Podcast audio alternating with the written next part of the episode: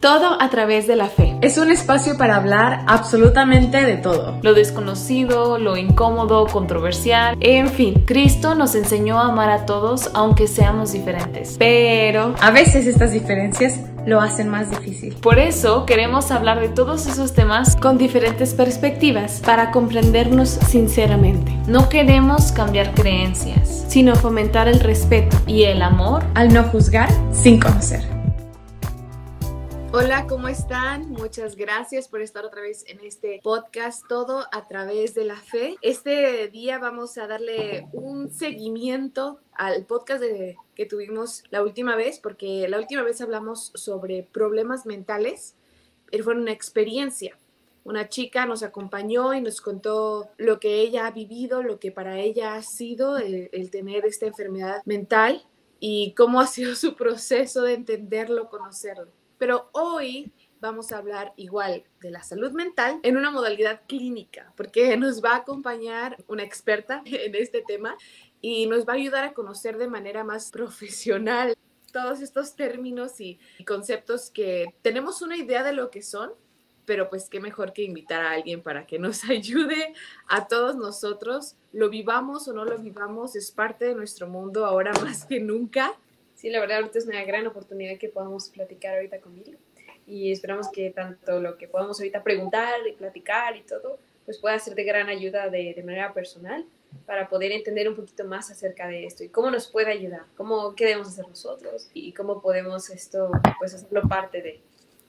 Y para empezar la conversación queremos presentarles aquí a Viri. Tiene mucho que compartir eh, y yo personalmente les puedo decir que es alguien que yo admiro y quiero mucho porque yo lo he comentado y no es sorpresa para quien ha escuchado el podcast que yo he tenido eh, problemas de ansiedad un tanto fuertes. Entonces, Viri ha sido eh, mi terapeuta por un tiempo y ha sido quien me ha ayudado a entender cómo la fe y la ayuda clínica tienen una conexión muy fuerte, que es creo que lo que queremos lograr esta vez. Y pues para que la conozcan un poquito más, queremos presentarla y que sepan todo lo que ha hecho. Entonces, Viri es un montón de cosas, pero entre ellas es licenciada en psicología, tiene una maestría en psicoterapia humanista, una maestría en psicoterapia humanista existencial, un doctorado en psicología, un diplomado en tanatología, un diplomado en logoterapia, un diplomado en, gestalt, que no sé qué es, pero ha de ser muy importante, un diplomado en psicometría, es coordinadora de la Universidad de Humanista de Hidalgo en la sede Puebla, fundadora del Centro de Atención Psicoterapéutica Crisálida y conductora de radio del programa Sanamente. Wow. Y aparte de todo eso, ella es, es miembro de la iglesia a la que nosotros pertenecemos. Ella es eh, cristiana también y, y, tiene una fe muy arraigada, que si ustedes la escuchan hablar de esa manera, también es así.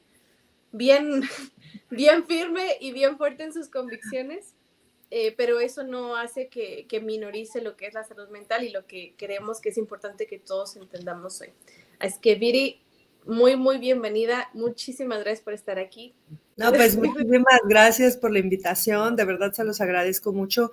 Yo creo que estos espacios ayudan mucho a la gente y una de, una de mis más grandes pasiones en la vida es mi carrera. ¿no? Entonces, yo quería ser maestra y pues investigué muchas universidades. Para entonces yo ya estaba casada, yo me casé a los 19 años oh, y ya tenía mi primer hijo. Entonces, este, me, me casé con mm, una persona que me flechó desde el primer momento. Lo conocí en una actividad de la iglesia. Tuvimos eh, un año, dos meses de noviazgo, me casé y estudié la licenciatura casada y todo lo que acaban de decir, todo fue ya en el matrimonio. Cuando uno quiere, se puede.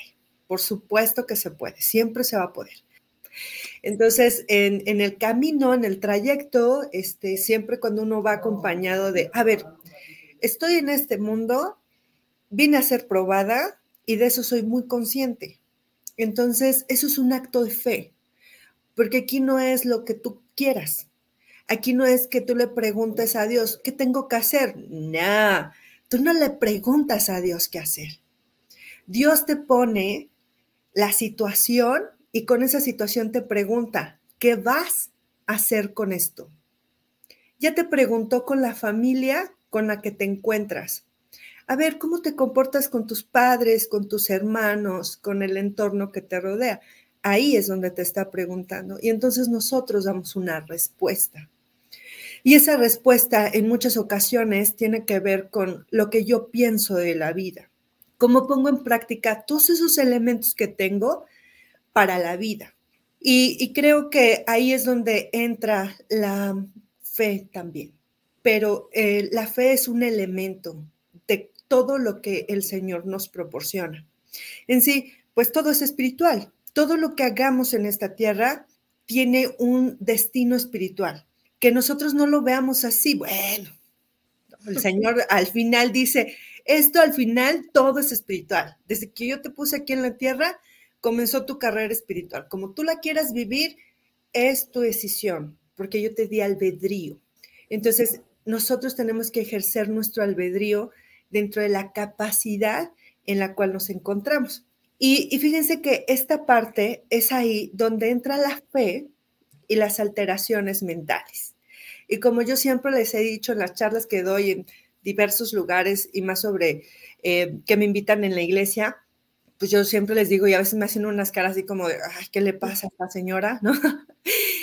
la fe no te exenta de tener una alteración emocional. La fe no te va a exentar de las pruebas que te tocan la fe no te va a exentar de todas esas experiencias que vas a tener en un futuro. Entonces a veces como que vivimos en la fantasía de si yo tengo fe no me va a pasar. Si yo tengo fe no lo voy a sufrir. Si yo tengo fe va a ser más suavecito. Si yo tengo fe entonces voy como a cortar ese pedacito y entonces lo salto nada más porque tengo fe. Es una fantasía. Y justamente el pensar eso no es tener fe. Tener fe es saber, ok, a eso vine. A eso vine. A donde me mandes, iré. Eso implica un proceso muy grande de desarrollo espiritual y emocional. El tener equilibrio emocional habla de tu capacidad espiritual también, porque las personas nos enfrentamos a n número de circunstancias. Y el saber que tener fe no te va a exentar de lo que te tenga que pasar, te ayuda a afrontar las cosas y preparándote de manera mental. ¿Qué opinan ustedes de esto? Su mecha. Me, encantó, creo que lo que más me gustó ahorita es la parte que, que mencionaste de Dios ya te preguntó cómo vas a reaccionar. Tiene más sentido que, que tú preguntarle a Dios acerca de tus situaciones. ¿ya? ¿Ibas a decir algo, Raquel? Sí, bueno, yo iba a comentar que me encantó esto de que el que tengamos fe no nos va a exentar de la prueba en sí. O sea, yo voy a actuar de acuerdo a lo que Dios me enseña a pesar de lo que venga enfrente. En este caso, pues vamos a hablar de, de la salud mental, que, que, es algo que muchas veces no se espera y creo que hay mucho desconocimiento de qué es. Yo recuerdo de niña haber tenido la idea de que la salud mental, o en este caso la depresión o la ansiedad, era algo que las personas creaban, o sea, como, ah, se hace, o sea, las personas se deprimen a sí mismas, como si no fuera realmente un problema, como si fuera algo más de motivación. Bueno, tú que sabes qué es y, este, has lidiado con explicarle a muchas personas, nos gustaría que nos pudieras explicar de una manera sencilla para ti qué es la salud mental. La salud mental es un concepto que se ocupa de manera mundial para poder explicar una condición en el ser humano que no siempre se cumple de esa manera. Y les explico un poco, porque eh, parte de, la definición un tanto de la Organización Mundial de la Salud dice que la salud mental es un estado eh, cognitivo, emocional, físico, para poder desarrollarse en un contexto de una manera fluida y funcional. Pues wow, ¿no? Yo creo que 99 personas estaríamos fuera de eso, porque no siempre eh, estamos en esa funcionalidad. Es más, yo creo que muy pocas personas podrían estar en el concepto de la Organización Mundial de la Salud si somos como muy rígidos y muy puntuales en esas cosas, porque todos pasamos días malos y a veces nos vamos al extremo de la situación y queremos todo exacto, puntual, congruente, una cosa tras otra, tras otra, tras otra.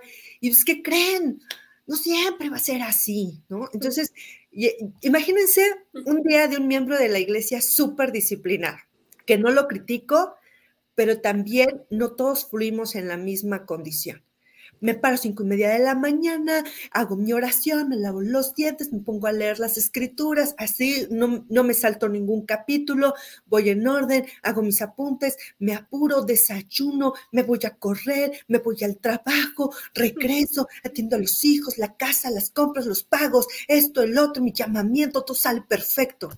No es cierto, no todos tenemos esa misma capacidad. Cuando nosotros pensamos que el enojo, la tristeza, la frustración son cosas del demonio.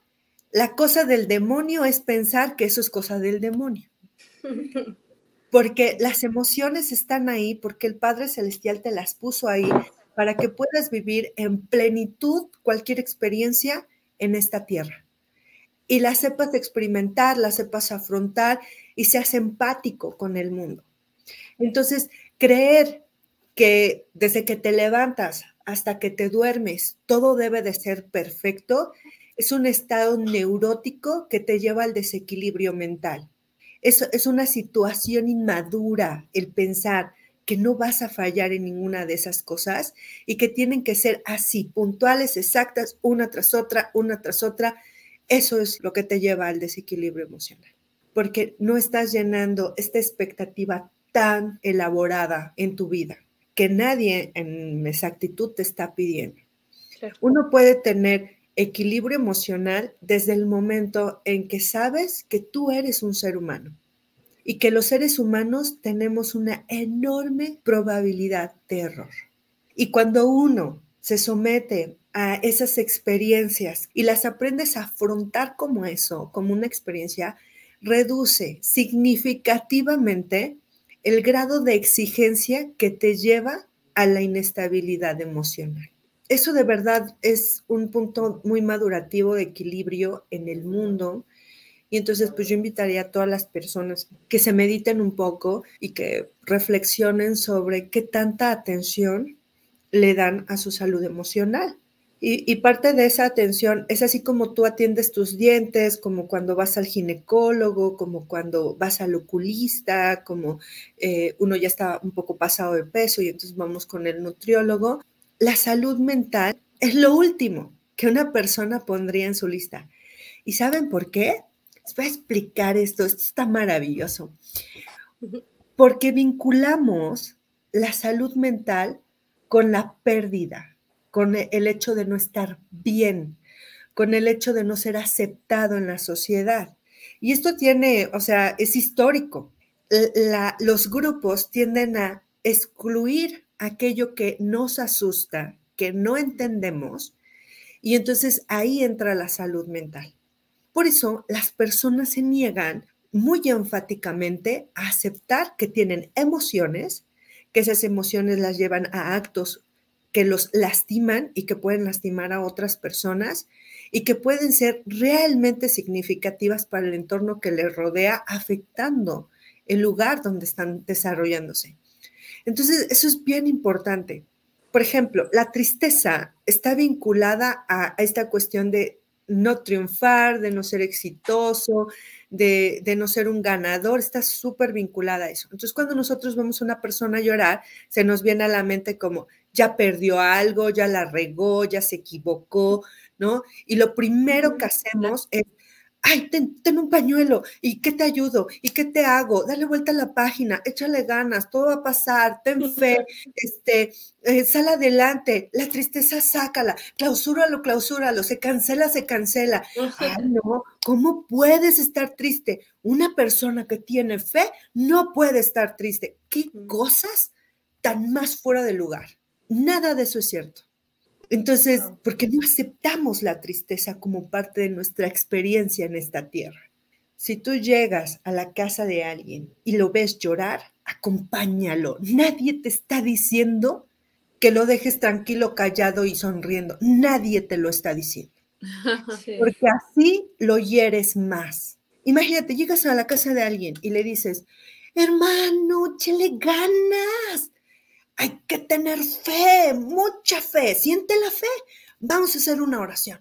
Y el hermano pues, se, se siente peor porque ni siente la fe, se siente invadido, se siente señalado y no entendido.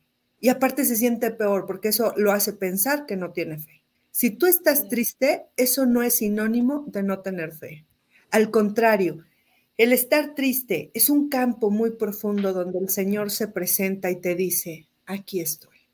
Entonces, cuando yo voy con alguien y le digo, échale ganas, pues uno dice, no, pues nada más me faltaba que tú vinieras y me dijeras, échale ganas y eso es lo único que me hacía falta. ¿Qué crees que he estado haciendo? ¿Por qué crees que sigo aquí en la batalla? Porque le estoy echando ganas y no sé cómo salir. Y lo que menos necesito es un échale ganas. Lo que menos necesito es que me digas que tener fe me va a quitar la tristeza que yo tengo. La tristeza la siento y eso no quiere decir que yo no tenga fe. Uno puede estar triste y podemos tener fe al mismo tiempo. El estar triste, el estar enojado, el estar frustrado no te quita la fe, te hace humano, te hace estar en esta tierra y ser probado. Entonces, creo que la situación más enferma es no reconocer que el cerebro se puede enfermar. Es un órgano como todos. Tu estómago se enferma, el corazón se enferma, la piel se enferma. ¿Por qué tu cerebro no? Porque somos biología andando. Mi ser es un ser finito, biológico, en donde nosotros vamos a ser probados en las buenas, en las malas, en las regulares, en todas las experiencias. El repeler que yo voy a estar en esas experiencias no me hace tener fe. ¿Qué opinan de esto, chicas? Ay, no, pues, ahorita que mencionaste la genética, las niñas y yo estábamos, cuando hicimos las preguntas, se nos ocurrió, ¿habrá algo genética en nuestro cuerpo que nos lleve más fácilmente a, a sufrir esas enfermedades? Por ejemplo, digamos, que no creo, ¿verdad? Pero digamos que mi papá tiene ansiedad, no es el caso, pero yo soy más propensa a vivirlo y luego mis hijas, tú experta, cuéntanos, sácanos de esta duda. Las alteraciones o los trastornos este, emocionales sí tienen una carga genética. No es como la diabetes, como mi mamá es diabética, yo voy a ser diabética, mis hijos van a ser diabéticos. No, depende mucho de tu capacidad biológica.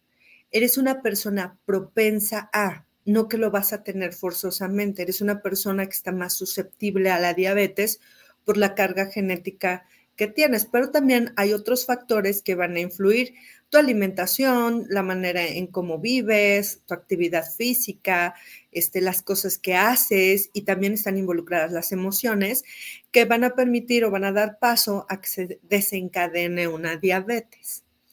Es muy similar a la cuestión mental. Todo nuestro cuerpo tiene órganos que son más susceptibles a estar enfermos de algo, como por ejemplo hay personas que tienen este, eh, la piel muy sensible y por acá les rosa algo, ya se les hizo este, una ampolla, ¿no? Y algunas otras personas tienen más tendencia a desarrollar algún problema con el hígado, con los riñones, etcétera. O sea, depende mucho de lo que eres susceptible. En el caso de una condición emocional o de tu capacidad este, cognitivo-emocional, pues depende mucho de muchos factores. Sí hay una carga predispuesta genéticamente. Debe de haber varias generaciones de personas en tu familia que tienen una predisposición a una alteración o un trastorno mental como para que tú o, tus descendientes desarrollen algún trastorno mental. Les voy a poner un ejemplo, como pensamos, mis bisabuelos tuvieron, no sé, uno tuvo depresión y la abuela tuvo ansiedad, luego tuvieron este, varios hijos neuróticos, unos con ansiedad, y entonces viene otra generación más, joven en donde sí presentan ansiedad, y bien, entonces uno de mis hijos muy probablemente puede tener esquizofrenia. ¿No? Este, no quiere decir que si tienen el mismo trastorno, todos van a tener el mismo trastorno. Eh, pueden variar. Entonces, es muy importante comprender que las enfermedades mentales no las elegimos nosotros. mi capacidad mental, mi capacidad emocional, mi construcción como persona, me pueden hacer susceptible a desarrollarla, pero no la escojo. No digo, a ver, ¿con qué me voy a arruinar la vida? Oh, sí, gran idea, la depresión, maravilloso, esa me gusta, se oye romántica, ¿no? Este, ya escogí la depresión. No, pues uno no, no anda pensando eso, ni tampoco es una cuestión de actitud, ¿no? Como si yo le echo ganas, entonces me va a quitar la depresión. No, así como uno puede decir, ah, pues si yo le echo ganas se me va a quitar el cáncer. No, para nada. Tengo que pasar por un tratamiento en donde muy probablemente eh, llegue a la sanidad, que me prolongue la vida. Así es lo mismo con los trastornos mentales, con las cuestiones emocionales, porque uno no las elige. Uno no elige la alteración emocional que vamos a experimentar, no lo elegimos. Cuando menos nos damos cuenta, ya estamos ahí.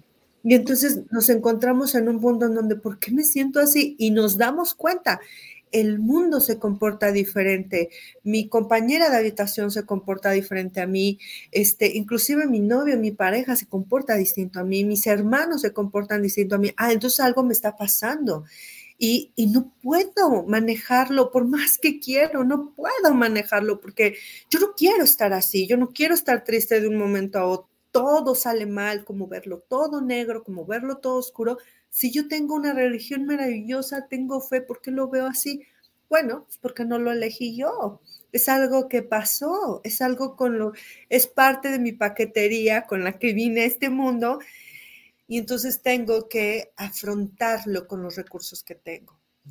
Eh, y fíjense, yo les explico así rápidamente un poco sobre los trastornos mentales. Hace algún tiempo yo trabajé en un preescolar. Entonces llegó una situación a la escuela en donde la gran mayoría de la población se contaminó de piojos. Para un niño es muy difícil vivir con esta plaga es incómoda, se siente mal, le pica, no deja concentrarse en clases y bla, bla, bla.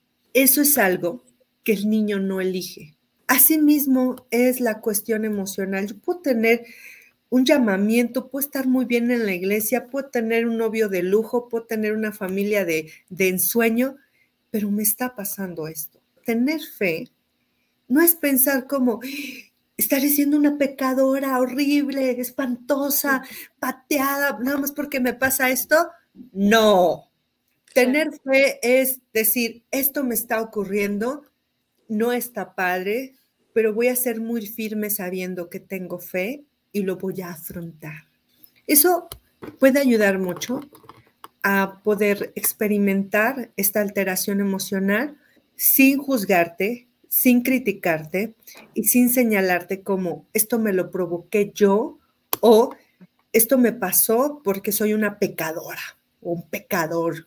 A veces nos vemos así y no es así. En vez de estarte preocupando por qué pasó, mejor vamos a... Sí, sí, ¿quién es culpable de lo que pasó? Vamos a enfocarnos en solucionarlo porque aun cuando vieron culpable, pues de todas maneras, pues ya está, ¿no? Yo creo que en parte eso es lo que es difícil que le pase a un miembro de tu familia, porque luego, luego uno está buscando qué hiciste o qué hice yo para que me pasara y es difícil entender de dónde viene porque creemos que todo tiene como que un origen externo y no nos damos cuenta que a veces, y en lo personal, o sea, yo te puedo decir que me describiste hace rato, ¿no? O sea, la verdad mi familia es muy linda conmigo y yo he tratado de ser muy obediente toda la vida y todo, y pues yo no lo escogí, simplemente pasó y empecé a tener estos ataques. Me acuerdo tanto que Raquel fue muy linda conmigo, que fue la que me vio como en mis peores momentos. Y la verdad, de las cosas más lindas que me dijo ella fue, no te preocupes, yo sé que esta no eres tú, yo sé que es algo más. Y eso a mí sí, pues sí me ayudó mucho como que a tenerme fe, pues porque sí, lo, lo primero que uno piensa es que tiene que ver con algo que uno no está haciendo respecto a tu fe que no estás orando suficiente, que no estás leyendo con intención, que quizás fue porque ayer no oraste, ¿no? O ayer se te olvidó no sé qué. Siempre, siempre estamos tratando, como, como decías tú, literal, latigarnos hasta ver en dónde está el error del que no me he arrepentido, dónde está el pecado que no he confesado, para que yo merezca este castigo, entre comillas, ¿no?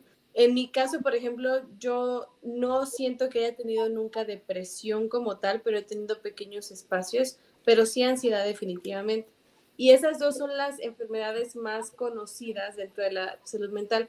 Pero, ¿qué otras enfermedades existen de las que no sabemos? Y no hay tiempo para explicarlas todas, pero más o menos para que sepamos que esto es mucho más que nada más gripa e influenza, pues, o sea, hay muchas, muchas enfermedades del sistema respiratorio, muchas del sistema nervioso. Sí, ¿cuáles son las enfermedades que existen en este ámbito? Bueno, eh, yo, yo considero que hay muchísimas, este, en sí el ser humano va cambiando bastante y conforme, hay, hay un autor que se llama Thomas Sachs, que es eh, un autor que me gusta mucho en lo particular porque él es uno de los únicos autores que habla sobre la antipsiquiatría. Es decir, decía él, no, el ser humano no está enfermo, solamente pasa por una experiencia hasta que se encuentra. Y cuando se encuentra, deja de presentar eso. E, eso se me hace así maravilloso. Pero sí, hay muchas enfermedades más comunes, son ansiedad y depresión, que, que son como las más recurrentes. En, los niños tienen un enorme número, un enorme campo de de alteraciones emocionales que están catalogadas en dos libros, este, que son compendios de la salud mental, uno que es el llamado DSM5, en donde viene el enlistado de, de todos los trastornos mentales, y el otro es el CIE-10, que es otro manual de trastornos mentales en donde vienen así especificados y vienen por secciones, vienen este, de niños, de adolescentes, de adultos, en situaciones, bla, bla, bla. Entonces vienen así este, seleccionados y pues tan solo en, el caso de los niños hay un enorme desplegado de trastornos como es el síndrome de Tuareg, como también puede ser el síndrome de Asperger, o sea, hay muchísimos que dentro de ellos, eh, por ejemplo, del autismo hay clasificaciones y hay otros que son este, eh, psicobiológicos como el síndrome Down, el retraso mental, este, y que vienen también clasificados. Y en el caso de los... ¿Clasificados te refieres como a niveles de que unos tienen más intensos que otros o a qué te refieres? Pues sí, algunos trastornos pueden ser como en intensidad y otros son catalogados por los síntomas que presentan, que hace que se diferencien uno de otro. Entonces, dependiendo a los síntomas, es lo que los va a diferenciar de si es esto o es aquello. es la manera en la que se, llega a un diagnóstico, supongo. Eh, sí, para llegar a un diagnóstico es un proceso. En algunas ocasiones me he tocado y me he topado con casos como, este, a ver, ¿qué tiene su niño, no? Este, ¿por qué viene a terapia? Ah, porque la maestra del preescolar dice que tiene TDA, eh, que es el trastorno de déficit de atención. Y yo, ah, ok, muy bien. Oiga, ¿y, cómo es que se lo dijo? Dice, sí, este, una tarde fui por él y me dijo, a ver, tengo que hablar con usted, este, su hijo tiene TDA. Y entonces yo dije, ah, ok. Y bueno, mm, de por medio hubo esto, a ver, yo le explico. ¿Él fue a terapia? No. ¿Él tuvo una evaluación psicológica? No. ¿Un terapeuta lo canalizó con un psiquiatra? No. ¿Vio algún psiquiatra? No. ¿Algún neurólogo? No. ¿Le hicieron estudios? No. Ah, entonces no se sabe si tiene TDA. Entonces, no es lo mismo encontrar un libro a que alguien te diga, este libro no te sirve o esta situación no, no compagina con lo que tú presentas, porque también presentas esto y esto y esto que no habías visto.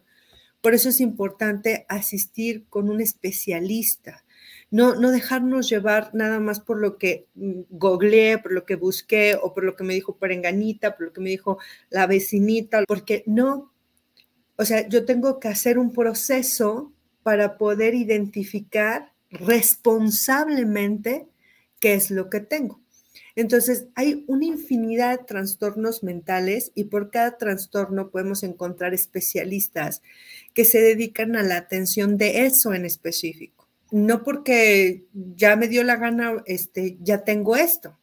En una ocasión me dice una chica, llega y me dice, ay, este, yo tengo un trastorno límite de personalidad, TLP. Y yo, ah, muy bien, este, mm, ya fuiste a terapia antes, no es mi primer proceso. Ah, ok. Entonces no has tenido una evaluación. ¿Y qué es eso? Wow, pues es un proceso que los terapeutas hacemos para poder identificar los síntomas que presentas y entonces de esa manera perfilar qué es lo que presentas. Ah, no, no, pues no tengo eso. Y bueno, después de eso, te canalizamos ya sea con un neurólogo o con un psiquiatra, que te va a hacer estudios de sangre, te va a hacer tomografías, te va a hacer resonancias, lo que te tenga que hacer para poder concretar qué es lo que tienes. Ah, ok, no, no, tampoco tuve eso. Bueno, entonces, ¿qué te hace pensar que tienes TLP? Y me dice ella, es que se oye muy bonito. no. Ok, ¿te gusta el nombre? Me dice, sí, y lo googleé. Y dice esto y dice el otro, y dice, así igualito, así igualito yo soy. Y yo, ah, ok, muy bien. El, como el horóscopo. Así. No, lees tu horóscopo y esa sí soy yo. Me, me, me, me. Sí soy, sí soy. y, y, que vio este video en YouTube y que escuchó algunos podcasts y dice, no, sí, yo tengo TLP. Y le digo, ah, ok. Y bueno, ¿y qué te trae a terapia? Y le digo, porque si te gusta el nombre, ¿para qué vienes a terapia? ¿No? Y me dice, no, pues vengo a terapia porque en un, un, en un podcast un terapeuta dice, si tienes esto y esto y esto, ve a terapia. Y heme aquí, acá estoy. y le digo, bueno, pues qué bueno que le haces tanto caso a estas cosas, porque sí, en efecto, te vamos a sacar de la duda. Bueno, el caso es que le hicimos todo lo que teníamos que hacerle y resultó que no, que pues no, afortunadamente no tenía TLP y ya le expliqué un poco cómo es un trastorno mental y me dice, ay, tan bonito que se oía, me, me sentía como, como especial, como interesante. Y ya ahorita que me dices que no tengo eso, pues ya me quitaste el único especial que tenía. Digo, no, yo creo que el proceso de terapia te ayudará a reconocer lo especial que eres y que no necesitas algo tan negativo en tu vida o tan difícil de procesar como para sentirte especial. Y me dice, ay, yo, yo me presentaba en las conversaciones, ay, yo soy fulanita de tal y tengo TLP. Wow. y, este, y era así como que su gancho para explicar lo especial que era, ¿no? Y le digo, bueno, pues ahora vamos a encontrarle ¿no? Otro significado de esa situación que te haga sentir igual de especial.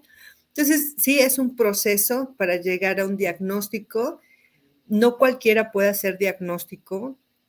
Para poder hacer un diagnóstico tenemos que estudiar mucho para poder eh, atender la salud mental de alguien. A mí me ofende mucho y discúlpenme a todos aquellos que estén escuchando este podcast y están en esa situación. Lo digo para que reflexiones un psicólogo que sale de la universidad y comienza a dar psicoterapia no está siendo ético, porque el estudiar la carrera de psicología no te capacita para ser psicoterapeuta. Ser psicoterapeuta es una especialidad en donde tú tienes que estudiar mucho, tienes que invertirle mucho tiempo, mucha dedicación, mucho esfuerzo, mucho entrenamiento, pagar maestrías, pagar diplomados, pagar entrenamientos para poder identificar esa conducta que te hará saber si esa persona tiene o no tiene algo. Se me hace muy irresponsable que un licenciado en psicología abra un consultorio y diga, yo soy terapeuta. O una persona que no estudió psicología se metió a un curso y ya se cree con la capacidad de abordar problemas mentales. ¿okay? Entonces no, no es lo mismo definitivamente un psicólogo a un psicoterapeuta. No, un psicólogo. un psiquiatra. Entonces, ¿cuáles son como estas, estas diferencias? Diferencias entre esos tres. Ajá, ok. Bueno, un psicólogo es una persona que está licenciada, por eso se llama licenciado en psicología, está licenciado para abordar procesos de desarrollo, procesos psicoemocionales básicos y para funcionar en la sociedad como un observador de la conducta humana y abordarla en procesos básicos, en procesos de desarrollo básicos, como puede ser, este, entra a una escuela a trabajar, entra a una escuela laboral y puede decir, no, este niño sale completamente del estándar, vamos a hablar con él, vamos a ponerle normas, vamos a ponerle una tabla de comportamiento, vamos a hacer esto, pero eso no es psicoterapia, ¿ok? Eh, un psicoterapeuta es un especialista que ha estudiado y se ha entrenado y se ha capacitado y ha pagado por esa capacitación a través de una maestría, dos maestrías, un doctorado, para poder funcionar como psicoterapeuta. Pues yo llevo en esto casi 16 años más o menos de mi vida y los 16 años me he desarrollado y me he enfocado en una parte de la psicología que se llama humanismo para poder entenderlo. Y, y, aún sigo pensando que me hace falta mucho por estudiar y siempre me digo, tengo toda una vida para hacerlo y lo voy a seguir haciendo porque siempre se aprende cosas nuevas y más en el humanismo.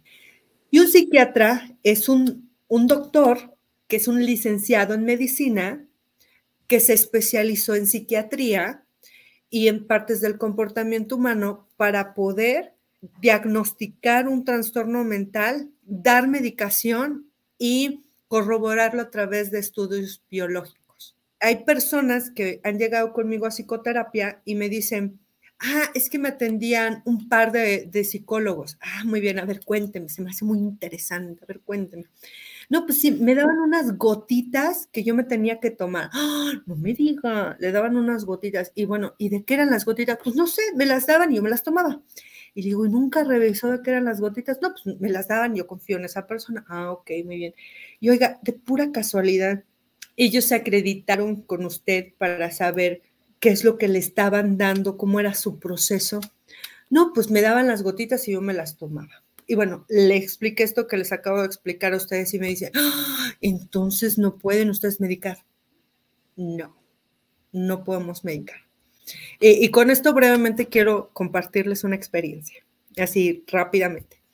Cuando yo estaba en mi servicio social, eh, por parte de la licenciatura, me mandaron a un hospital psiquiátrico acá en Puebla que se llama El Batán y me asignaron con un psiquiatra para que yo le llevara sus expedientes y revisara cosas.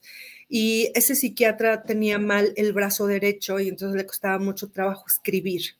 Tenía, tenía un problema en, el brazo derecho, entonces le costaba mucho trabajo escribir. Y me decía, a ver, tú, tú escribe lo que vayas escuchando, lo más importante, haz una entrevista, la llenas y me la metes en el expediente. Ok. Entonces yo estaba así como bien atenta, escribe, escribe, muy, muy, este, muy hacendosa en eso. Y llega una persona y le dice, perdí a mi hijo y me pasó esto y bla, bla, bla. Y le receta un medicamento. Ah, ponle ahí la receta tal cosa. Ah, así se escribe, así, le, le. Ya se va la señora, le da su receta y se va la señora. Llega otro señor y dice, este, no, pues secuestraron a mi hijo y yo me la pasé muy mal y bla, bla, bla. Ah, muy bien, muy bien le da el mismo medicamento. Y yo me quedo así como, ¿por qué el mismo medicamento, no? Si padecen de dos cosas distintas. Tú hazle la receta. Y ya, se va el señor. Viene otro y dice, no, pues es que fíjese que mi esposa se quemó casi todo el cuerpo y yo no duermo y bla, bla, bla, y pobrecita y sufre y shalala. Ajá, sí, sí, el mismo medicamento. Y todo era el mismo medicamento, el mismo medicamento, el mismo medicamento. De todas las personas que atendió, a todas a todas les dio ese medicamento. Y entonces yo, por curiosidad, le pregunté, bueno, ¿y por qué les recetó el mismo medicamento si todos padecen algo distinto? Y me dice, porque para un alma rota no hay medicamento. No hay medicamento. Y yo, eso me sorprendió. Con eso, mi servicio social valió la pena, porque me hizo entender sanar el alma viene en las acciones. La sanación viene en cada acción que tú tomas. Ahí es donde viene la sanación. Entonces, sanar el alma nunca va a ser a través de gotitas y de medicamento. Uno tiene que hacer cosas para sanar el alma. El medicamento sí ayuda, el medicamento potencializa esas acciones, el medicamento hace su función, pero no va a ser todo. Uno tiene que hacer cosas para estar mejor, hacerse responsable de uno mismo. Supongo que entonces, eh, viéndolo, digamos, desde ese punto, hay mucha gente que cree que es mejor ir directo a un psiquiatra porque te van a medicar y eso va a ser parte de la solución. Y, yo entiendo y yo he conocido amigos que, que pasan por cosas parecidas a las mías Y hay quien sí necesita medicamento porque hay ciertas hormonas que no tienen en su cuerpo o que no generan bien, etcétera y todo. Y ahí sí es necesario ayudar, ¿no? Es como nos decía una vez una, una chica, pues es como que no tienes un brazo o una pierna, ¿no? O sea, tienes que aprender a vivir de esa manera y si te hace falta ciertas hormonas o procesos químicos en tu cerebro, hay medicinas o cosas que puedes ocupar, lo que va a hacer que al final tengas un, efecto más grande es ir a terapia con la idea de cambiar, ir a terapia con la idea de, de crear un cambio en tus hábitos o en tu forma de pensar. Exactamente. Y no solamente eso. Si yo voy al psiquiatra y el psiquiatra me dice, tú tienes bla, bla, bla, yo debo de, estar muy consciente que bla, bla, bla me va a implicar ir a psicoterapia, ir con un nutriólogo, hacer ejercicio, este, acercarme más a, a mi fe, este, buscar una manera más sana de vivir, porque no solamente por tomar medicamento ya mis problemas se borraron tengo que hacer muchas cosas para sanar cada espacio de mi vida y entonces sentirme en plenitud. Es un error pensar que con un medicamento tú ya vas a estar muy bien. Es un pensamiento mágico. Si yo me tomo esto, entonces ya se me van a quitar todos los problemas. Y eso genera más problemas porque me estoy toma y toma el medicamento y no siento cambio, no, no veo que mi vida cambie. Pues claro que no, porque una pastilla no va a hacer que tú puedas hablar bien con tu pareja, una pastilla no va a resolver la mala relación que tienes con tus hijos, una pastilla no va a resolver tus problemas de autoestima o de cómo te miras o de cómo te procesas a ti mismo. Eso es un trabajo de hacer cosas. Y ahí es donde viene el significado de, mucho que está en las escrituras. La fe sin obras fe muerta. Pero no, solamente es como voy con el obispo y me quejo con el obispo, pobre obispo, él tiene una familia, tiene cosas que hacer. Sé responsable y págate un proceso de psicoterapia. Y en la iglesia hay muchas oportunidades para hacerlo.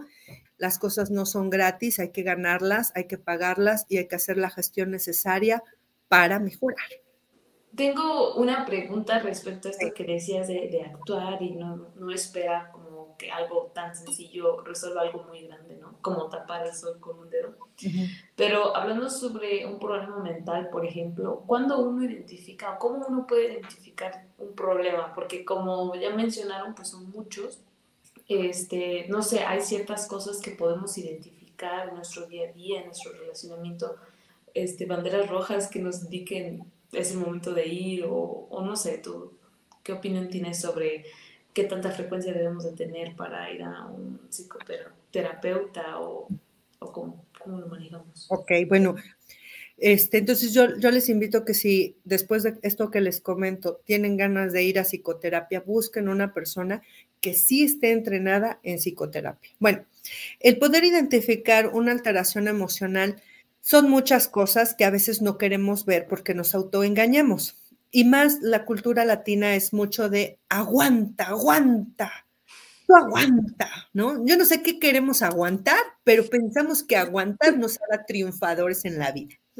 Entonces, eso a veces es una situación muy difícil que no nos permite ver que necesitamos atención terapéutica.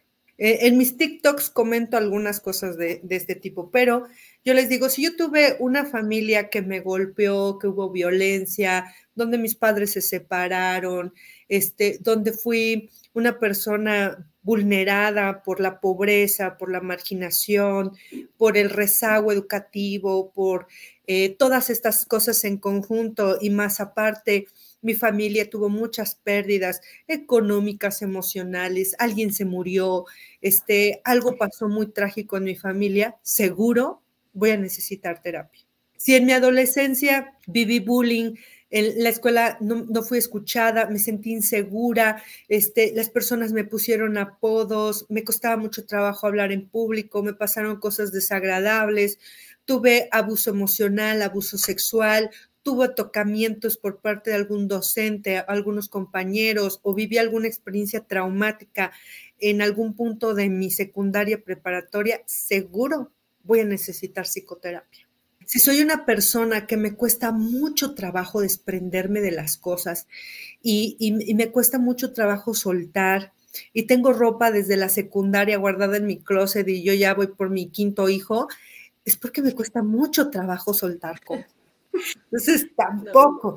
Y, y, me cuesta mucho trabajo hablar con las personas, ponerles límites, decirle esto que tú hiciste me lastimó o aquello que me pediste me, me molestó mucho o esta broma que hiciste en frente de las personas, te pido por favor que no lo hagas. Me cuesta mucho trabajo decirle a los demás cómo me siento. Y en algunas otras muchas ocasiones podemos identificar personas con problemas relacionales con sus padres, con sus hermanos, con la gente que les rodea, porque tienen enormes expectativas. Tiene que ser el padre perfecto, la madre perfecta, los hermanos perfectos, el novio perfecto. A todo el mundo lo veo con esa regla y si no la cumple me frustro, me siento mal, siento que me defraudan, que me quedan mal. ¿No? O sea, cada quien viene aquí a hacer lo que tiene que hacer y si tú te sientes defraudado o no, es porque tus expectativas están basadas en el aire, en nadie, nadie que te prometió algo. Y acá yo siempre le digo a la gente, a veces pensamos que la vida es como, como algo que alguien te vendió y que te dijo, va a ser maravilloso, grande, espectacular, bueno, te la vas a pasar genial. Y cuando empiezas con, con la, la, vida en sí y te das cuenta que tienes una pérdida, que tienes otra, que te pasa el otro, uno va muy enojado y dices, quiero ver al proveedor, y quiero una devolución y quiero que me den, no sé qué di, pero quiero que me lo den, que me lo devuelvan, porque esto ya no me gustó. Pues no, nadie nos prometió que esto iba a ser como en sueño.